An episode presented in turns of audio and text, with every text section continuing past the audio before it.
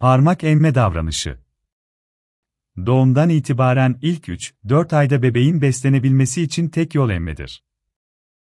Birinci yılın sonuna kadar emme esas yol olarak kalır. Emme refleksi yeni doğan bebeklerde çok güçlü bir reflekstir. Yeni doğan bebekler, parmak emmeyi daha anne rahminde öğrenir ve doğuştan sahip oldukları en güçlü reflekslerden biri emmedir. Bazı çocuklar yeni dişlerinin çıkması, bazıları da zorlukla karşılaştıklarında utanma ve sıkılma belirtisi olarak parmaklarını emebilirler. Parmak emmenin nedenleri Ağız bölgesi bebek için haz kaynağıdır. Ancak parmak emme ve dil emme alışkanlıkları ilk 1.5 yıl normal olmakla birlikte, 2 yaşın sonunda kaybolur.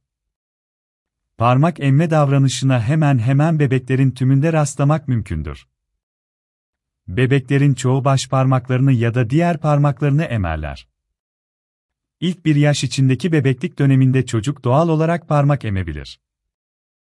Daha çok baş parmağını hatta bazen ayak parmağını bile emebilir. Bu davranışın, çevreyi tanıma ve keşfetme ihtiyacından doğduğu kabul edilebilir. Bu sırada bu faaliyet bebek için keyif verici olmaktadır ve bundan sonra da keyif kaynağı olarak devam eder.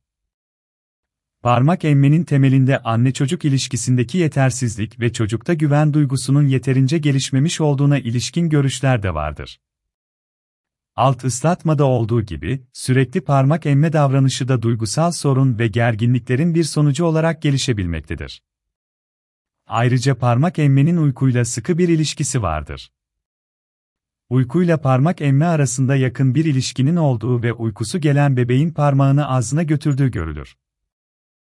Birçok çocuk parmaklarını uykulu oldukları ve uykuya daldıkları zaman emer. 2 yaşındaki çocukların bir kısmı uykuya dalarken parmaklarını ağızlarına almak için direnirler.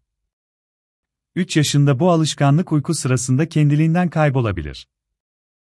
Parmak emmenin beslenme kadar duyguların da doymasına hizmet eden bir keyfiyet olduğu hakkında görüşler bildirilmektedir. Bilindiği gibi her bebek bir dönem parmak emer ve bu doğal karşılanmalıdır. Ancak 2 yaşın sonlarına geldiği halde, parmak emme davranışına devam eden çocuklarla ilgilenmek gereklidir. Ailelere öneriler. Paniğe kapılmadan sabırla karşılamak ve bu konuyla sürekli ilgilenmekten kaçınmak önemlidir. Parmak emme davranışı psikolojik sorun ve gerginliklerin bir sonucu olarak gelişebilir. Parmak emme davranışı karşısında anne babanın yapacağı en sağlıklı yaklaşım, çocuğa alıştığı parmak emme davranışından aldığı hazdan daha güçlü ve eğlendirici, özellikle çocuğun ellerini kullanarak ilgileneceği bazı etkinlikler vermek olabilir. Aile içinde sürekli bu davranışı konu ederek dikkatleri çocuk üzerine çekmek, bu nedenle gerginliğe girmek ve çözüm amacıyla çocuğu sürekli eleştirmek ve uyarmak, hatalı anne baba davranışları arasındadır. Okul yaşında parmağını emen çocuk, öğretmenin uyarısı, anne babasının eleştirisi, hatta arkadaşlarına alaylarına karşın bu davranışını sürdürür. Bu durumda çocuğa yapılan olumlu öneri ve açıklamalarla psikolojik açıdan uyumunun sağlanması, sorunu ortadan kalkmasına neden olabilir. Burada önemli olan, bir gerileme, regresyon, belirtisi olan bu davranışı oluşturan nedenlerin, ana baba ve uzman tarafından keşfedilerek ortadan kaldırılmaya çalışılmasıdır.